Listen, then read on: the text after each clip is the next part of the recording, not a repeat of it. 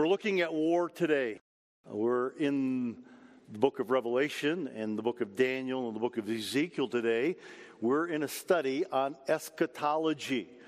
And eschatology comes from the word eschatos, which means last or last thing. So we're studying the last things that the Bible teaches are going to happen on earth and then, of course, moves into the eternal state. So I've entitled my message, The War to end all wars. Of course, that's a line that world leaders have used in the past. The war to end all wars. Well, we know World War I didn't do that, and World War II didn't do that, and other conflicts certainly haven't done that. But we're looking at the Battle of Armageddon today, the return of Christ and the Battle of Armageddon. He comes at the end of that. War is a disastrously common element in human civilization. War is defined as an active conflict that has claimed more than 1,000 lives. You wonder, has the world ever seen a measure of peace? Has the world ever achieved peace? Well, out of the last 3,400 years, so going back 1,400 years before the time of Christ, 3,400 years of recorded human history, we've only experienced peace for 268 years on our planet, or less than 8% of recorded history. How many people have died in war? That's probably a follow up question. You can Google that and find that out as easily as I did. At least 108 million, and they usually put the estimates a little low, at least 108 million people died in the previous uh, century, in the 20th century with the wars that took place 108 million. Estimates for the total number killed in wars throughout recorded human history are somewhere around 1 billion people who've died in war. That's a thousand million people who've died in war. World peace is an unattainable goal, both for politicians and I suppose for beauty contest pageants as well, you know. They always say, What do you want? Well, world peace, you know. It's an unattainable reality for both of those groups. But the Bible describes that there will be a war that will end all wars. At its end, world peace will finally be established, and it's established by Jesus Christ. And of course, that doesn't mean that we don't try for world peace now. The Bible even tells us pray for the peace of Jerusalem because so many conflicts have happened in that part of the world. But pray for the peace of Jerusalem. And we should work, our world leaders should work to try and establish world peace. But it won't happen until the Battle of Armageddon takes place and it's culminated by the return of Jesus Christ.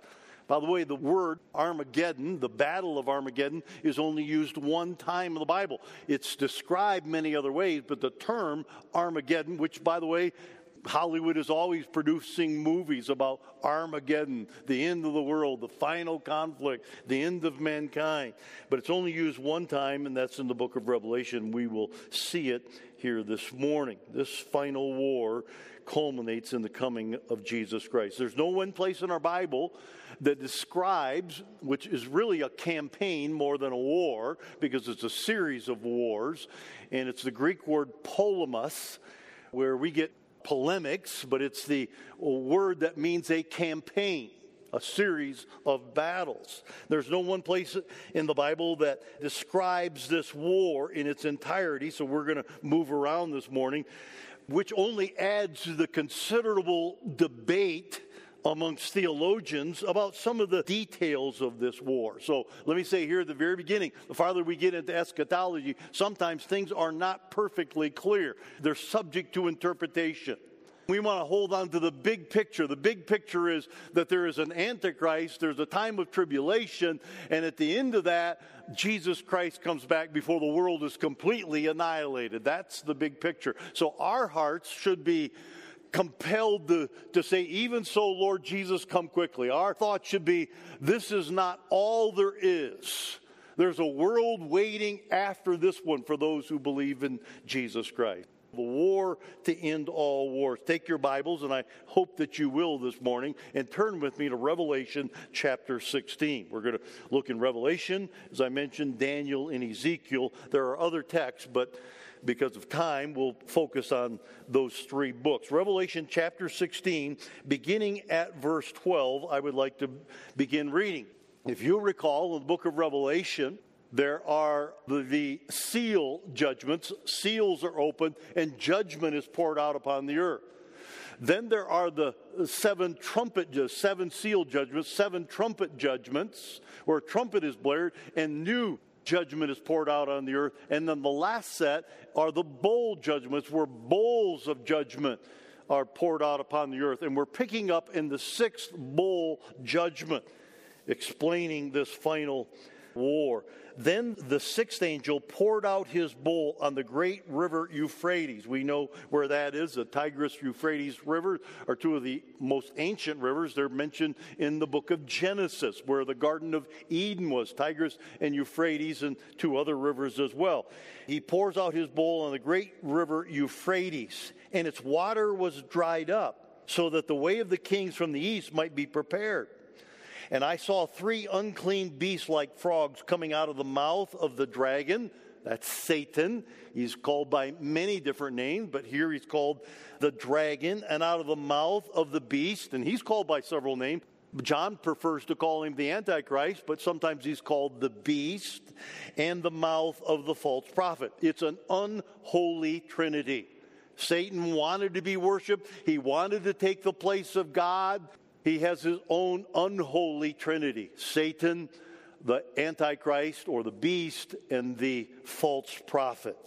Verse 14 For they are spirits of demons, performing signs which go to the kings of the earth and of the whole world to gather them to the battle of the great day of God Almighty. Behold, Jesus says, Behold, I am coming as a thief. Blessed is he who watches and keeps his garments, lest he walk naked and they see his shame. And they gathered them together in the place called in the Hebrew Armageddon. That's where we get the title, The Battle of Armageddon. And they gathered them in the place in Hebrew called Armageddon. I'll stop reading there, and I'm going to ask you to take your Bibles and turn back now to the book of Daniel. Ezekiel, Daniel, then we get into the minor prophets. So, Daniel chapter 11, we spent some time in Daniel chapter 9. And you've heard me say, it's not original with me, but Daniel is considered to be the cornerstone of all biblical prophecy because he spells out the 490 weeks, which are uh, 490 years of Israel's history. And the Bible tells us now that 483 of them have been completed, remember? So there's a seven year period left to complete the 490 years of Israel's history. Jesus rode on the donkey into Jerusalem on the, I think it was the 11th of Nisan, that month where he presented himself as king, and the Jews rejected him. And within the week, he was crucified. And that's what Daniel tells us in chapter 9. The Messiah would come and he would be cut off after 483 of these years have gone by. So now in chapter 11, let me begin reading at verse 36. Daniel 11, verse 36. Then the king shall do according to his own will. This is talking about the king of the earth in those last days or the Antichrist. Then the king shall do according to his own will. He shall exalt and magnify himself above every God and speak blasphemies against the true God, the God of gods, and shall prosper till the wrath has been accomplished, till God pours out his wrath. For what has been determined shall be done. God is control of human history. He shall regard neither the gods of his fathers, nor have any desire for women, nor regard any God, for he shall exalt himself above them all. Remember, halfway through the seven year period called the tribulation, the great tribulation begins. The Bible says 42 months, 1260 days, or three and a half years and he stops Israel from worshiping in the temple and he says, You're going to start worshiping me now, and he declares himself to be God. Verse 38 But in their place he shall honor a God of fortresses and a God which his fathers did not know. He shall honor with gold and silver and precious stones and pleasant things. Thus he shall act against the strongest fortresses the most fortified cities, the strongest armies, with a foreign God which he shall acknowledge and advance its, its glory, and he shall cause them to rule over many and divide the land for gain. So he's going to conquer the world for the most part. And at the time of the end, the king of the south shall attack him.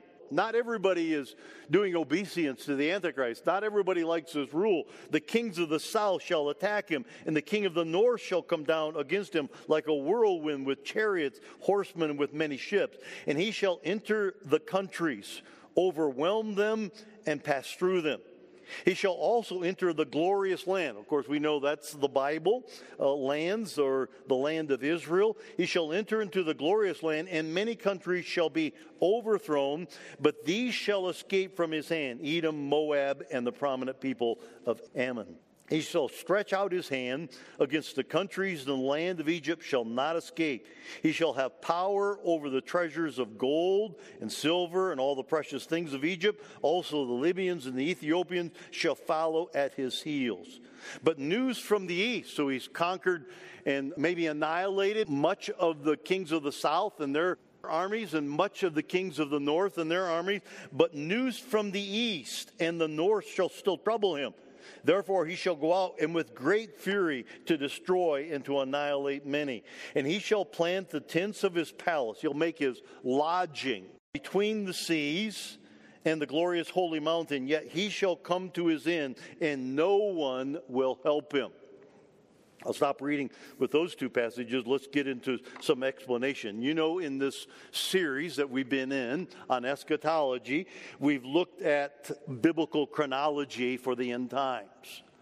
The rapture occurs, 1 Corinthians chapter 14, 1 Corinthians chapter 15, and 1 Thessalonians chapter 4. Did I say that? 1 Thessalonians chapter 4, 1 Corinthians chapter 15. And the believers, the church, is taken out of this world. Sometimes it's called the silent return of Christ because he doesn't come to the earth. He appears in the sky and the sound of the trumpet, the voice of the archangel, and God calls us home. So we're translated and transformed. That's the rapture. After that, at some period, while we're in heaven, the judgment seat of Christ takes place, not for our sins, but for our reward because we're going to rule and reign with him. And after the judgment seat of Christ is the marriage supper of the Lamb. We looked at those three events where the world is in chaos, the Antichrist is ruling, but God's ruling from heaven. And we're enjoying the marriage supper of the Lamb as his bride and rejoicing in his grace and goodness to us. Then, we looked at the seven years of tribulation, so clearly spelled out in the Bible, both Old and New Testament. And it's a final week of Jewish history. God has set the Jews aside when they rejected their Messiah, and the age of grace or the church age came in. We've been in that for some 2,000 years. But God is not finished with Israel, He's promised them he made promises to Abraham, the father of the Jews. He made promises to David that there would be a king on his throne on earth. So God isn't finished with the Jews, but he has to get them ready for his return. The tribulation begins, goes on for seven years, the first half being not nearly as cataclysmic as the second half, the Bible tells us. And then the Antichrist is ruling, declares himself as God and demands worship, and you will die if you don't receive the mark of the beast on your forehead or on your hand. And God completes that final week of Jewish history. The Battle of Armageddon, as it's mentioned here in Revelation chapter 16, is actually a series of battles that take place at the end of the tribulation in the valley of Megiddo. And many of you recognize that name. It's called different things in the Bible. It's also called the valley of Jezreel. Remember, Elijah had a contest with the prophets of Baal, and, and they slew the prophets of Baal, and he called down fire from heaven, and he ran across the valley of Jezreel and out into the desert, escaping Jezebel. It's called the Valley of Jezreel. It's called the Valley of Megiddo. And here in the Bible, it's called the Battle of Armageddon, or in the Hebrew, Har Megiddo. Har Megiddo. A har is simply a mound, and you can go to that today. If we go to Israel and the trip doesn't get canceled, there is a har, which is a mound, or sometimes they're called a tell, where cities were built on top of one another. And that had many generations of cities being on it. So from the Har Megiddo, you could see the entire valley of Megiddo or Jezreel. And it, it's 60 miles north to south and about 14 miles wide. It's surrounded by hills. It's south of Nazareth and it's west of the Jordan River and north of Jerusalem. So that 60 mile by 14 mile valley called the battlefield of Armageddon. Matter of fact, Napoleon, when he said, saw it, Napoleon the Conqueror from France said, This is the most perfect battlefield on earth. Funny that he would say that because the final battle is fought there. And of course, Israel and the valley of Megiddo is at the crossroads of the world. It's, Israel is where Asia, Africa, and Europe connect in the landmass. And it's always been fought over. It's been fought over since the beginning of time because who controls the Via Maris or the highway that runs through that land can cut off trade and control so much of world trade. So it's been a fought over piece of land for a long time. The Antichrist appears and he enters into a peace treaty with Israel. We all know Israel would love to have peace because they're surrounded by Muslim nations that want to destroy them. They said they want to wipe Israel off the map. They don't want Israel to be considered a nation, uh, and they've sought to destroy Israel. The Antichrist appears and he brokers a peace with Israel. You have your Bible open to Daniel. Let's turn back there. I closed mine from Daniel and look at Daniel 927. And we'll look at a couple of other passages as well. Daniel 9:27 is speaking in this passage about the Antichrist. Verse 27, then he shall confirm or broker a covenant with many for one week. But in the middle of the week, remember a week in Hebrew can be a week of days or a week of years. And in the context here, of course, it's a week of years. In the middle of that week, the middle of those seven and seven years, 1260 days, 42 months, in the middle of that week, he shall bring an end to the sacrifice and offering. And on the wing of an abomination shall be one who makes desolate even until the consummation, even until the end. He's going to rule, and there's going to be no sacrifices in Jerusalem in the temple except for worshiping him until the end, which is determined, and it's poured out upon the desolate. Daniel 9:27 tells us the antichrist brokers a peace with Israel halfway through he breaks off the covenant doesn't fulfill his word and now they're left destitute. All the enemies are coming in their direction. He's been their defender. He's promised to defend them but now he breaks his word and they have nowhere to look but where? Towards God and that's exactly what God is trying to move them to that point. At the end of the tribulations, as the nation advances upon Israel, he moves his armies to Israel, as we read, and he sets up his headquarters there.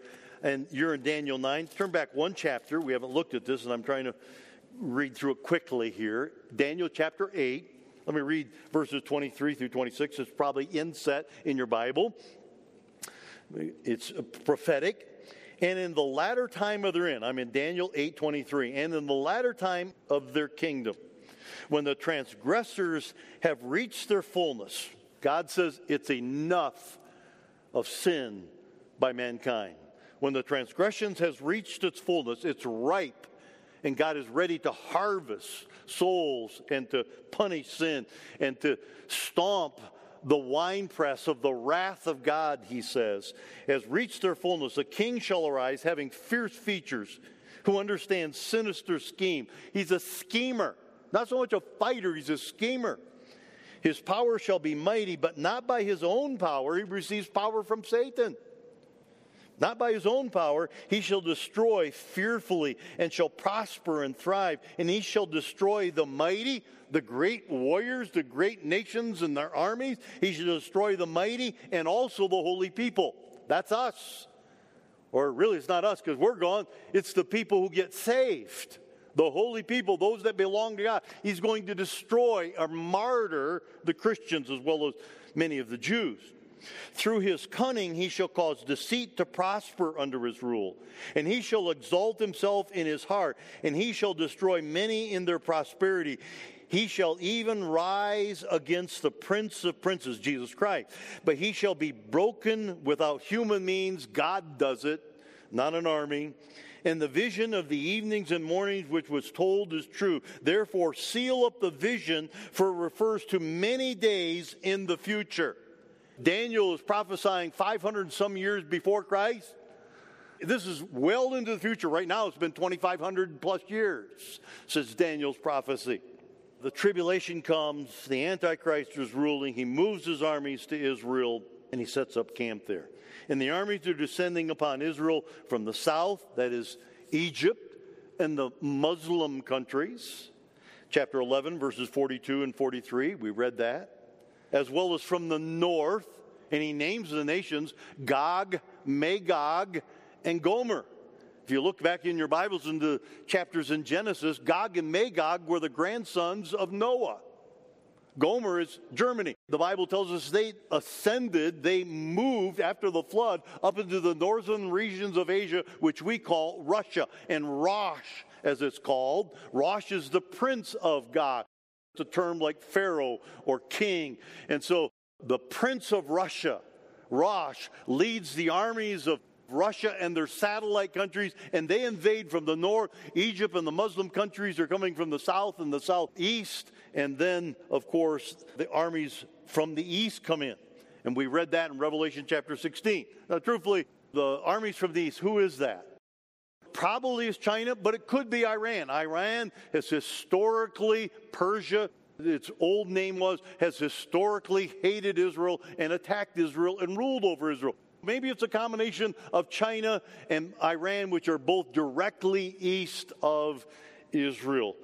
And so all these armies from the south, from the north, from the east, and by the way, not from the west, because the Antichrist comes out of the west. Now, the Bible tells us he reformulates the old Roman Empire. So he's coming out of Europe, he's coming out of the West, and he has his armies, but the enemies of Israel are coming and he forsakes Israel in the midst of this. Other passages give additional light. Why don't we just turn there very quickly? Ezekiel, just before the book of Daniel. Ezekiel, I want you to notice what a passage of scripture that sometimes makes people scratch their heads, and understandably so. Ezekiel chapter 37, I can't read the whole chapter. He says here, The hand of the Lord came upon me, brought Ezekiel out into the desert, and brought me out in the spirit of the Lord, and set me down in the midst of the valley, and it was full of bones. Imagine that. And then he caused me to pass by them all, all around. Behold, there were many in the open valley, and indeed they were very dry. Bones scattered here, bones scattered there, not connected, etc. Again, he said, prophesy to these bones. So he said, okay, I'll, I'll preach to these bones.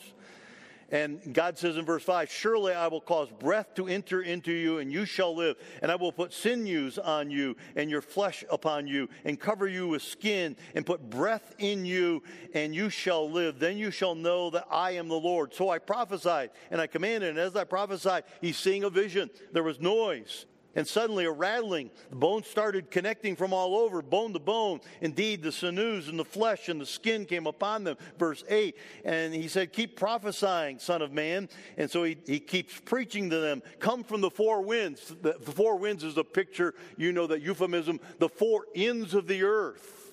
Bring these bones from the four ends of the earth. And so I prophesied, verse 10, and breath came upon them, life came upon them, and they stood upon their feet, an exceedingly great army. And he said to me, Son of man, these bones are the whole house of Israel.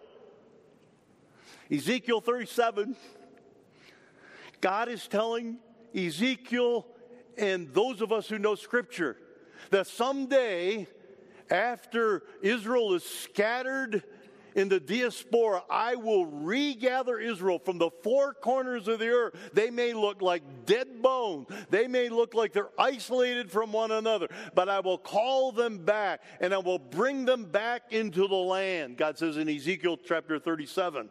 38 and 39 talk about Gog and Magog invading from the north. But he gives them a promise because it wouldn't make any sense for Gog and Magog to invade the land of Israel if Israel wasn't there. So in 37, he says, I'll regather the nation of Israel from the four corners. By the way, that happened in 1948 when Israel was declared a nation. It happened earlier in the Balfour Declaration, but there was no teeth in it. So in 1948, Israel was given a land and declared a nation, much to the chagrin of the Middle Eastern countries, and they have their own land. God fulfilled the Ezekiel 37 prophecy by bringing Israel back to the land. And then in chapter 38 and 39, it describes the invasion of uh, Gog, Magog, and Gomer uh, coming to attack Israel the armies of Russia and Germany coming down to invade Israel, as well as the southern and eventually the eastern armies coming as well. We're running out of time. So, number two, we've talked about the gathering armies. Now, let's look at the coming king. Take your Bibles, turn with me to the book of Zechariah. Zechariah is the next to the last book in the Old Testament. So turn there, just before Malachi. I'm getting there myself. Hey guys, Zechariah, then Malachi. Zechariah chapter 14. The book of Zechariah is almost like a little book of John's Revelation, it's future prophecy. Zechariah chapter 14, verses 3 through 5 is what we'll read at the time being. Then the Lord will go forth and fight against these nations or those nations as he fights in the day of battle. And in that day, his feet will stand on the Mount of Olives, which faces Jerusalem on the east. And the Mount of Olives shall be split into from east to west. Great earthquake tells us in the book of Revelation from east to west, making a very large valley. Half of the mountain shall move towards the north, half of it towards the south. Then you shall flee through my mountain valley. It would appear that the remnant of Israel has a place to flee to through this earthquake as they did later on, or earlier, I should say, um, when there was an earthquake there. Then you shall flee through my mountain valley, for the mountain valley shall reach to Azal. Yes, you shall flee as you fled from the earthquake in the days of Uzziah, king of Judah. This is the very thing that Jesus describes, and I'm not going to read it. Matthew chapter 25, but I want you to look at one more passage of Scripture, and we're about done here looking at this passage and I'll simply explain them. Revelation chapter 19, last book in the Bible. Let's read as he expands upon Zechariah's prophecy. Revelation 19, beginning at verse 11. Now I saw heaven open. Behold, a white horse. You ever wonder if there's animals in heaven? Well, we know there's horses. And I saw a white horse, and he who sat upon it is called faithful and true. We don't have to wonder who that is and in righteousness he judges and makes war. His wars are always right wars. He judges and makes war. His eyes were like flames of fire. They're penetrating, they're discerning, like flames of fire. And on his head were many crowns. He had a name written that no one knew except himself. He was clothed with a robe dipped in blood because he shed his blood. So his robe is dipped in blood. He's already experienced the wound that saves mankind. And his name is called the Word of God. Of course, that's another name for Jesus Christ. And the armies in heaven, clothed in fine linen, white and clean, followed him on white horses. That's us, guys followed him in white robes of fine linen, clean and bright. Now out of his mouth goes a sharp sword, that with it he should strike the nations. And he himself will rule them with a rod of iron, and he himself treads the winepress of the fierceness of the wrath of God Almighty. And he has on his robe and on his thigh a name written King of Kings, Lord of Lords. Then I saw an angel standing in the sun and cried with a loud voice to all the birds that fly in the midst of heaven Come, gather together for the supper of the great God. There's a marriage supper of the Lamb, but birds have a supper as well that you may eat the flesh of kings and the flesh of captains, the flesh of mighty men, the flesh of horses and those who sit on them, and the flesh of all people, free and slave, both small and great. And I saw the beasts, the kings of the earth. I saw the beasts, the kings of the earth, and their armies gathering together to make war against him who sat on the horse. So he turns his attention, the Antichrist, Satan, from Israel and the other armies towards God and try to make war against God. Then the beast was captured. With him, the false prophet who worked signs in his presence by which he deceived those who received the mark of the beast and those who worshiped his image. These two were cast alive in the lake of fire burning with brimstone. And the rest were killed with the sword which proceeds out of the mouth of him who sat on the horse, and all the birds were filled with their flesh. So Revelation 19 describes the tribulation and its end. Christ rides a white horse in the battle. He's faithful and true. He is revealed as being that faithful and true person in the Word of God. Plays off one another there.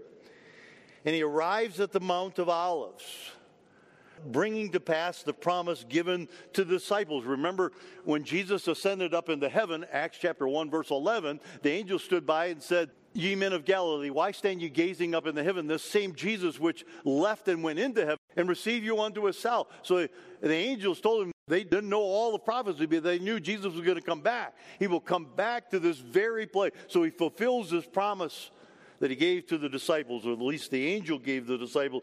And his feet touched down. We read it in two different passages. His feet touched down on the Mount of Olives, and it splits the mountain. It splits Jerusalem. It splits the Middle East, providing a way of escape for the remaining Jews. Zechariah chapter 14, verses 4 and 5. And the Bible tells us here in the passage you read from Revelation that both angels and redeemed humans who have gone to glory come back with him, riding on their horses, streaming through the skies, screaming from heaven. And they are clothed in white linen robes, Revelation chapter 15, verse 6.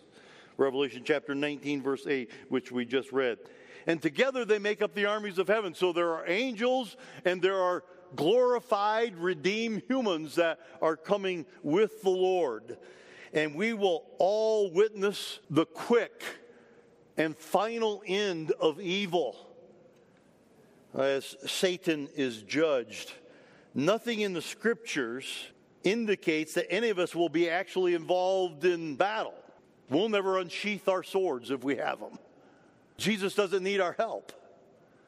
He needs our worship, or he desires our worship, but he certainly doesn't need our help in battle. Christ defeats his foes by the power of his spoken word. The same word that he spoke and the worlds came into being, the same word will destroy Satan and all the evil armies that he's fostered and foisted against him. This is not a protracted conflict. This is not at this point, battle upon battle. Not at all. This is not a protracted conflict between Christ and the evil trinity of Satan, the Antichrist, and the false prophet. Christ's very words in the battle destroy his enemies. And the Bible tells us here, mentions it twice, that the fowls of the air are called to feast upon human flesh. Revelation 19, 17, and 18. Verse 20 the beast and the false prophet are cast into the lake of fire alive, where they remain for a thousand years. And I'm not going to get ahead of myself, but they're released at the end of the millennial kingdom. Makes us say, why did he do that? Why did God do that? Why not just keep them there? But it tests mankind one more time after a thousand year perfect reign of paradise, Jesus Christ being on the throne. They're released from the bottomless pit, the lake of fire. Now, there will be many people on earth still alive who weren't killed in the plagues, who had no part in the battle of Armageddon. They weren't in the armies that fought against Israel and ultimately fought against God. and they're still alive. So before Christ sets up his millennial kingdom, he judges. This is one of the judgments in Scripture. He judges the nations, the Bible tells us, and sets up his millennial kingdom, and he judges both the Jewish nation and the Gentile nation. And he tells us that. Matthew chapter 25 is not one of the passages we read this morning, but you should read it 31 through 46. And of those who are still alive upon the earth, saving faith will determine the fact that they go into the millennial kingdom, where the world is recreated because it's pretty much been destroyed. Christ sets up his throne upon the throne of David and he ruled with a rod of iron. There's no rebellion, there's no question, and it's perfect. It's, it's perfect harmony. There are human beings in their natural body that go into the millennial kingdom, as well as those of us who've been raptured or saints from the church age whose bodies have been resurrected, and they now have their glorified bodies. It's, a, it's an amazing thing to think about. There are, there are human beings that are living and reproducing during the millennial kingdom because the Bible tells us that some who die at an early age of 100, they died in their youth, it says. The Bible tells us that there are human beings that go in their natural bodies into the millennial kingdom, as well as those of us who've been raptured or resurrected from throughout the church age. It'll be an interesting uh, arrangement that God has set up for us. We will reign alongside those who have received their glorified bodies along with those who have their natural bodies. Now, I said that was the last passage, but you're probably in Zechariah. I want to show you one more verse as we close a verse of encouragement. Zechariah, next to the last book there, Zechariah chapter 12. Because it's a chaotic time. God's judgment is poured out through the seals and the trumpets and the bowls. The Antichrist has destroyed many. There's a great soul harvest. We know that. The two witnesses, the 144,000 Jewish evangelists, as well as the angel that flies overhead preaching, the Bible says, the everlasting gospel. There's a great soul harvest of which the world has never seen. Mostly martyrs. Well, what about Israel, too? What, what's their end result? Notice Zechariah chapter 12, verse 10. It says, and I will pour out on the house of David and on the inhabitants of Jerusalem the spirit of grace and of, and of supplication. So they're praying for God's mercy. They're praying for God's deliverance. They're praying for God's salvation because of all this going on. The Antichrist is forsaken. The armies are there upon them. I will pour out a spirit of grace and supplication. Then they will look upon me whom they have pierced. They'll remember. The Jews will remember what they did to the Messiah when he came the first time. When they hung him on a cross, when they pierced him. And the Jewish nation is converted. All Israel, the Bible says, will be saved. All those alive will be saved through the influence of the preaching and the influence of the angels, the two witnesses. But then seeing Christ appear in the sky seals it for them. Seals it for them. Yes, they will mourn for him as one mourns for his only son. He was their son. And grieve for him as one grieves for his firstborn. Chapter 13, verse 1. And in that day, a fountain shall be opened for the house of David. That's the Israelites. A fountain will be opened for the house of David and for the inhabitants of Jerusalem for sin and for uncleanness. Their sins will be washed away. God illustrates that for us. Two very encouraging verses that are set in the midst of this time of chaos and death and war. So let me ask you the Bible says, they will gaze upon him whom they have pierced, and they'll believe.